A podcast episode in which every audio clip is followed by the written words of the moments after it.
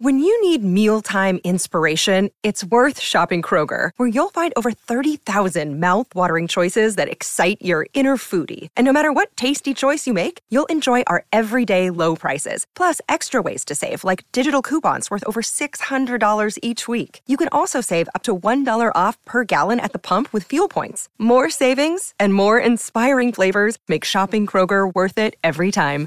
Kroger, fresh for everyone. Fuel restrictions apply. Welcome back to the Kennedy Dynasty podcast. I'm your host, Allison, and today I've got a packed episode for you, and I'm excited to get to it. So let's do it. Wow, that was lame. I'm sorry. Yeah, I'm gonna I'm gonna keep it in though. Why not? Let's get started with our in the news segment. Big news story of the past seven days. Okay, first and foremost, big news. Today is April 11th, the day that I'm recording this, and it is Ethel Kennedy's 94th birthday. So, a big happy birthday to Miss Ethel Kennedy, an incredible legend and an incredible woman. And I'm sending all the happy birthday well wishes for a great year for Miss Kennedy today. Next up, I wanted to mention an article that was written by Neil Thompson for the Washington Post. I was able to talk to Neil about his book recently. If you haven't listened to that episode yet, you should go listen to it. But he wrote a piece for the Washington Post called An anti Irish mobs terrorized JFK's great grandparents in 1950s Boston. So go check it out. Another interesting little news story this week is that the home that belonged to JFK's grandparents hit the market in Dorchester. This is uh, from realestate.boston.com. So it says a piece of Kennedy family history is on the market in Dorchester for just a little tiny sum of money $1,299,000. So I was obviously being incredibly sarcastic, by the way. That is a lot of money. But it says it's tucked on a cul de sac with the original street lamps on Caruthers Hill. 3 Rundell Park was once the home to a Boston mayor and grandfather of President John F. Kennedy. John Honeyfitz Fitzgerald and his wife, Mary Josephine Hannon Fitzgerald. It says that Honeyfitz lived in the home until his death in 1945, where his wife remained until the mid 60s, according to historic documents. And it says, but it was the visits from President Kennedy in 1962 that brought tremendous attention to the property. So, if you want to own a piece of history, you just got to give 1.3 mil. Next up, let's get to our inspiring clip of the week. One of the inspiring notes This week, because it is Ethel's birthday and I want to honor her, I'm going to play a clip from when President Obama gave her the Medal of Freedom. If you haven't watched this, by the way, you should go watch a clip of it on YouTube. But I also wanted to say, I'm going to do an episode about this, but the Medal of Freedom was actually established in 1963 by JFK, and it superseded the original Medal of Freedom that was established by President Truman in 1945, and that was created to honor civilian service during World War II. So I thought it was kind of cool, kind of full circle that President Kennedy's the one that really made it a thing after President Truman, and then Ethel got one from President Obama. So many full circle Kennedy moments. Here's the clip. And finally, we give thanks to a person whose love for her family is matched by her devotion to her nation. To most Americans, Ethel Kennedy is known as a wife, mother, and grandma. And in many ways, it's through these roles that she's made her mark on history. As Bobby Kennedy's partner in life, she shared his commitment to justice. After his death, she continued their work through the center she created in his name, celebrating activists and journalists and educating people around the world about threats to human liberty. On urgent human rights issues of our time, from juvenile justice to environmental destruction, Ethel has been a force for change in her quiet, flashy, uh, unflashy, unstoppable way. Um, as her family will tell you, and they basically occupy this half of the room. you don't mess with Ethel. She's gone to extraordinary lengths to build support for the causes close to her heart, including helping to raise money for ALS research this summer by pouring a bucket of ice water over her head. As you may know, she nominated me to do it as, as well, and as you may know, I chose to write a check instead. I grew up in Hawaii. I don't like pouring ice water on top of my head. That is probably the only time I've ever said no to Ethel, by the way. Uh, Ethel is the matriarch of a patriotic family, and with her encouragement, many of her children and grandchildren are carrying on the Kennedy tradition of public service. She's an emblem of enduring faith and enduring hope, even in the face of unimaginable loss and unimaginable grief. And she has touched the lives of countless people around the world with her generosity and her grace. It gives me great pleasure to present this award, which her brother in law, President Kennedy, reestablished more than 50 years ago. And next up, I've got my recommendation segment. Of course, then we would uh, recommend it. Because this week's episode is about the Schlossberg siblings, I thought I would recommend a piece of work from them. Tatiana, the middle sibling, wrote a book a few years ago called Inconspicuous Consumption The Environmental Impact You Don't Know You Have. I'm going to put a direct link to buy that in the show notes of this episode, and I hope you'll buy a copy.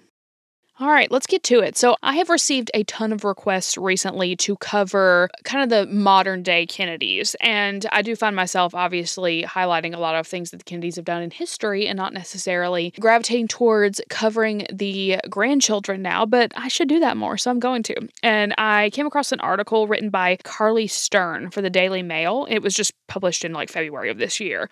And uh, I thought it was interesting. I fact checked it a little bit with some Wikipedia dates and stuff, but this Daily Daily Mail article will be the number one source that I use, and I will obviously be quoting it a lot because I can't rewrite the facts of of their lives. So, um, like I said, relying heavily on this article, but I thought it really looked into the lives of Rose, Tatiana, and Jack Schlossberg, which are the grandchildren of JFK and Jackie, really well.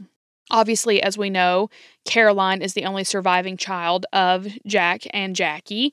And also, JFK Jr. never had children before he tragically passed away. So, Caroline's kids are the only grandchildren of uh, Jack and Jackie. And they're all really interesting, too. I, I follow Jack Schlossberg on Instagram, and I have for years. I think he's really funny and uh, really smart too. And he's around my age, so I've always followed him. But they're really cool people. so uh, it was really fun to learn about them, and I hope you enjoy this episode diving into their lives a little bit. First, I want to start out by giving some quotes that Caroline had said about her children in 2011 to Parade. Caroline according to this article, finds it really important that her kids throw themselves into work, even though they are trust fund kids. She wants them to have real lives out in the world and, you know, help others and work for themselves and be self sufficient. But she was quoted saying, I hope that they'll find people that they love and work that they find compelling, and that they're able to make the world around them better for everyone living in it. She also noted the similarities between the children and their grandparents, saying that they look a bit like them. Of course, they're not children now, but her children. So let's start with Rose, which, by the way, if you have not seen Rose, go look up a picture of her. The girl is Jackie reincarnated, I swear. It's uncanny how much she looks like her, in my opinion. But Rose now is 33 years old, and she was born in New York on June 25th, 1988. And she's obviously named after Rose Kennedy, who would be her great grandmother. According to this Daily Mail article, Jackie was smitten with Rose and she was called Grand Jackie by the children, which I think is just so cute. Rose was pretty close to Jackie before her death in 1994 when she was five, and I thought it was sweet that Jackie got to meet all of her grandchildren as well. But she grew up close to Jackie until she passed away, and they were like a few blocks away, and she saw her all the time and they were close. And of course, Caroline was close to Jackie too, from what I've seen. So uh, they spent a lot of time together.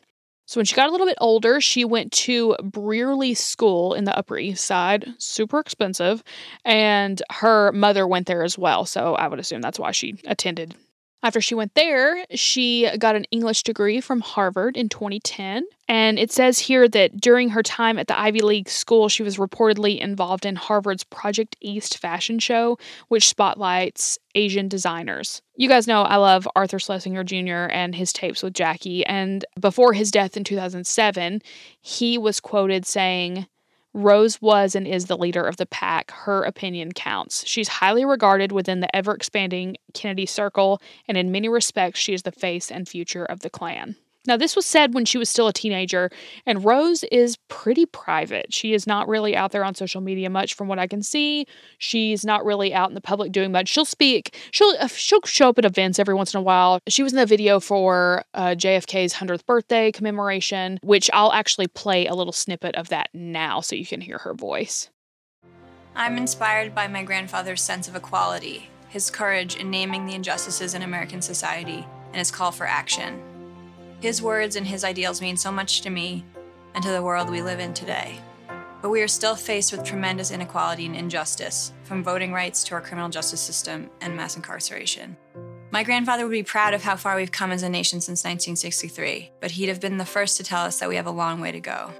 I hope everyone, regardless of age or party, will remember what President Kennedy told America decades ago this nation was founded by men of many nations and backgrounds. It was founded on the principle that all men are created equal, and that the rights of every man are diminished when the rights of one man are threatened. Okay, so now you've heard her, but she she's always just been low profile. She was also rumored to be dating the Incubus guitarist Mike Einziger. I don't know if I said that right. He's a fellow Harvard student, and so while she was there, apparently she was maybe dating him.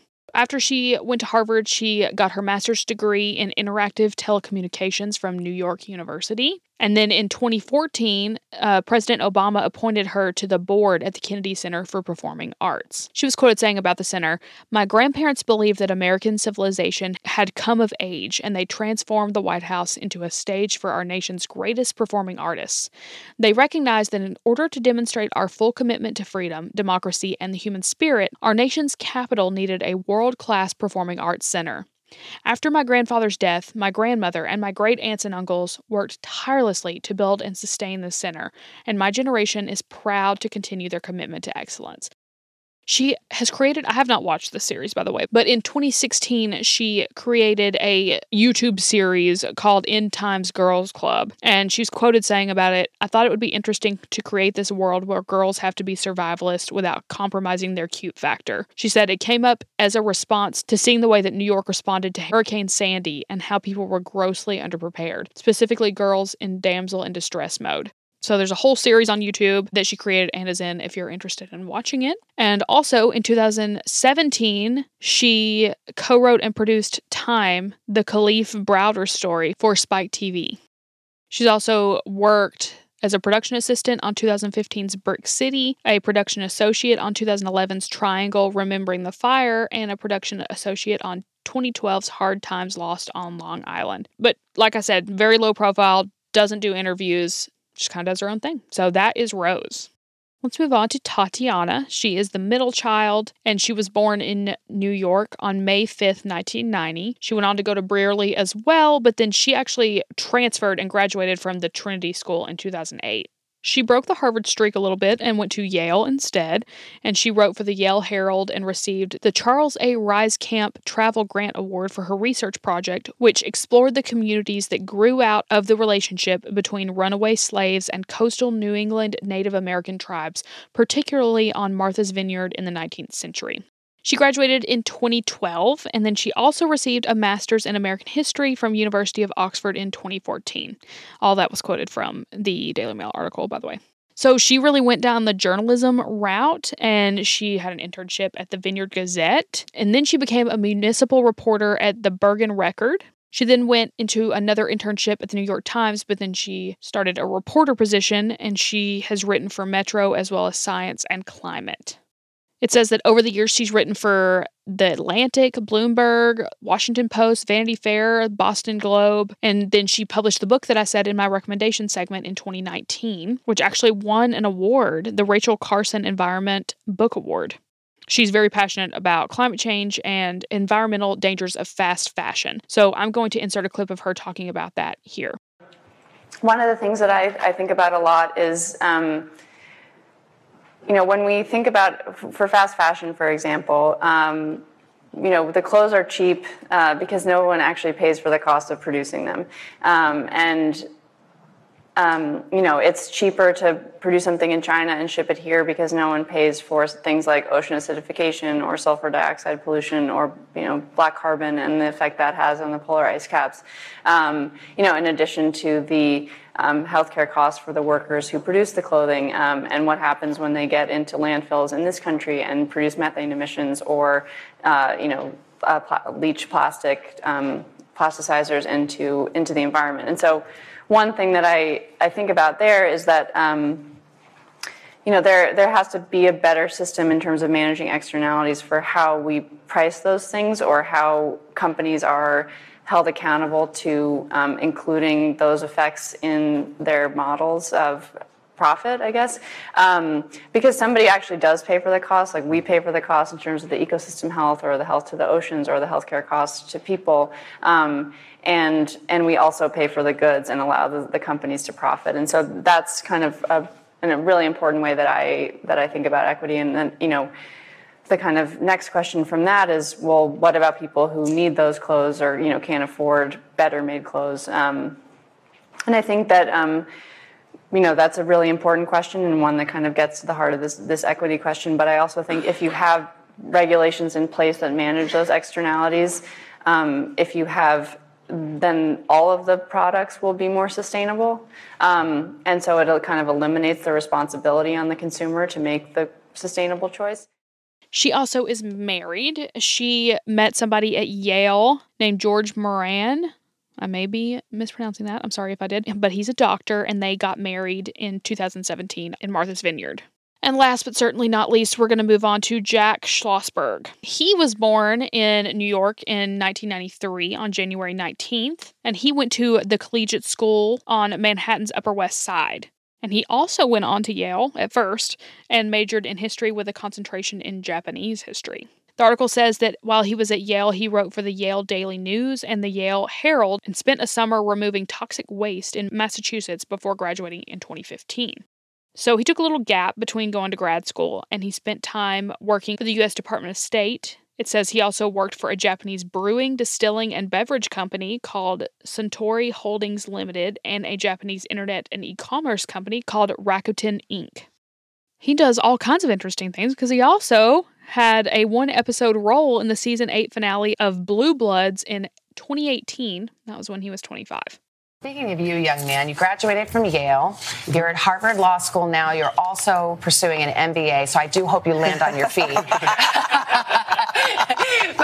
you know, we always we always bother you about your future aspirations. But what do you think? Do you, do you feel like you know what you want to do? Are you going to be a lawyer? Are you going to be a businessman? I don't know. Um, that's why I'm in school. your mom asked me to answer Yeah. these questions. She's like, she's like, come on, Yeah, what are you going to pick do? a major. exactly. No, I don't know what uh, what the future holds. Um, I'm, I've learned a, I'm a lot smarter than when I got to Harvard Law School, so that's a plus, and I'm sure that'll be true when I'm done. Um, but what I do know is that uh, as a young person in this country, it's an exciting moment to. Uh, We've got a lot of work ahead of us, a lot of work to do, and I'm excited to be part of solving problems. And I don't know how that'll play out, but If some were watching TV last weekend, watching Blue Bloods, maybe they may have may have spotted you have. somewhere in there. Is is uh, is acting anything? Is there is there anything about acting in your future that you see? I don't I don't know about. Uh, There you are, Officer Jack Hammer. I mean, come Come on. I know I have to stop making people call me officer. um, no, I, I don't think I'm pers- going to pursue an acting career. That was really fun for me. It's my favorite show. It's a dream come true to be able to do that. So it was a lot of fun. He also works really heavily with the library and Profiles in Courage awards. He was a Senate page and an intern, and he also worked for former Secretary of State John Kerry. John Kerry was once quoted saying, A sense of humor is not genetic, but apparently in the Kennedy family, it can be inherited.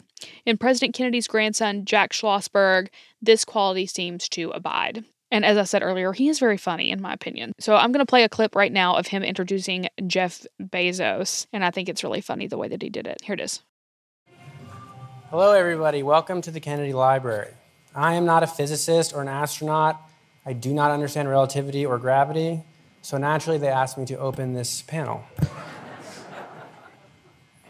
But if there is one thing that I do know about, it's that speech that we just heard at Rice University. That is, if, in case you were wondering, the greatest speech of all time. It's uplifting. We choose to go to the moon in this decade. not because it's easy, because it's hard. It's funny. Why does Rice play Texas? It's motivating. Why climb the highest mountain? Because it's there. I memorized that speech in middle school. I used to make myself watch it every single night before bed, but that paid off when I completely ripped it off in my own high school graduation speech.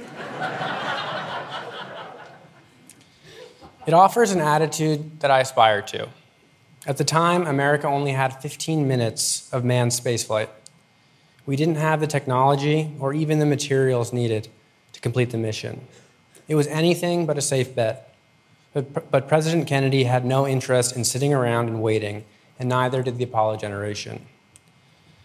It reminds us that a challenge that may seem scary, daunting, insurmountable, impossible, can just as readily be seen as an opportunity for progress, that it's worth pursuing simply because it's hard. That success is measured not only by accomplishing the stated goal, but by all the unanticipated benefits that come from rising to the occasion. In fact, landing a man on the moon is just the beginning of what the space program delivered. It advanced miniaturized computing, satellite navigation technology, and much of the technology that would later become the internet.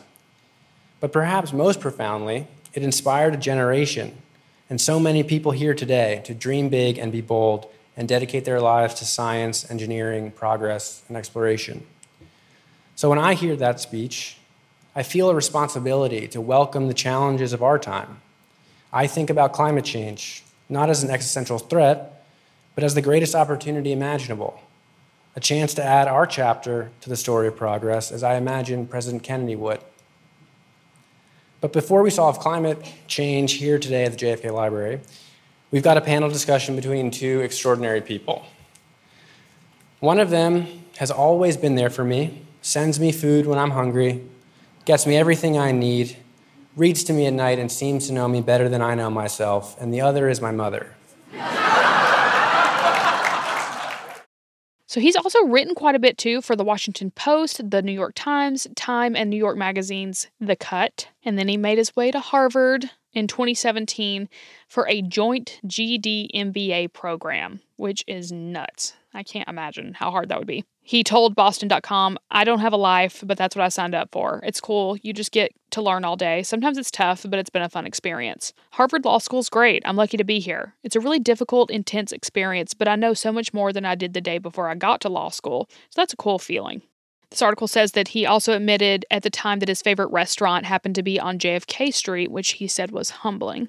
He said, There's no pretending that it's not here when I'm at Harvard. The first few days it felt a little weird, but now I don't think about it much. Okay, so at that time, Jack said that he wasn't really sure what he wanted to do in the future. He was quoted saying, I'm kind of hedging my bets. He said, I'm not sure what I want to do business, law, or something else. He said, I came into law school thinking I really wanted to practice environmental law, and so far my favorite class is in property, which is something I never would have expected.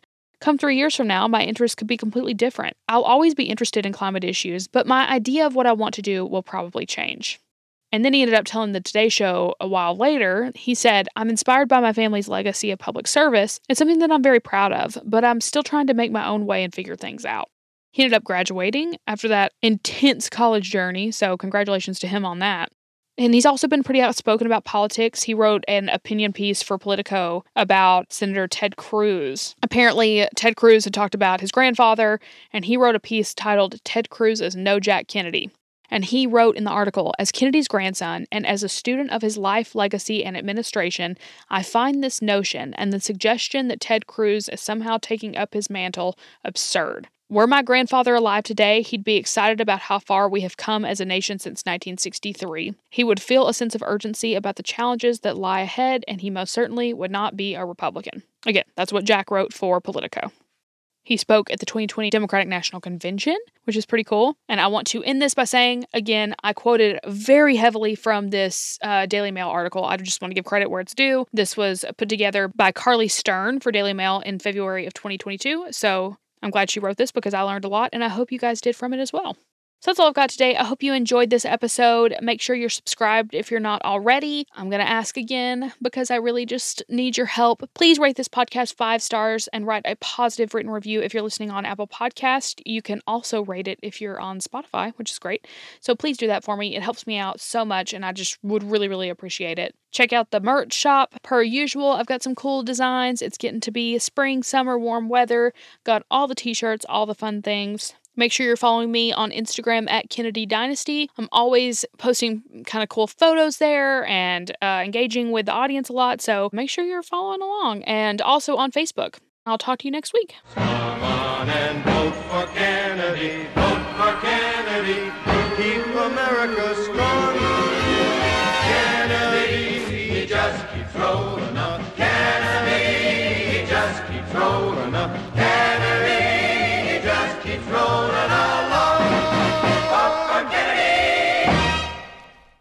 Around 10,000 BCE, families and tribes of the ancestors to the people of Britain would arrive in the southern part of the island after crossing from land that bridged from Europe. The Welsh built houses, communities, kingdoms, and continued to survive through Romans, Saxons, Danes, and Normans. The language and culture influenced by these sources continued to change and thrive, becoming ancient and modern at the same time. Join me as we travel through the history, meeting the kings, queens, nobles, and everyday people that create and grew modern Wales from the seeds of the ancient past. Croeso, and welcome to the Welsh History Podcast.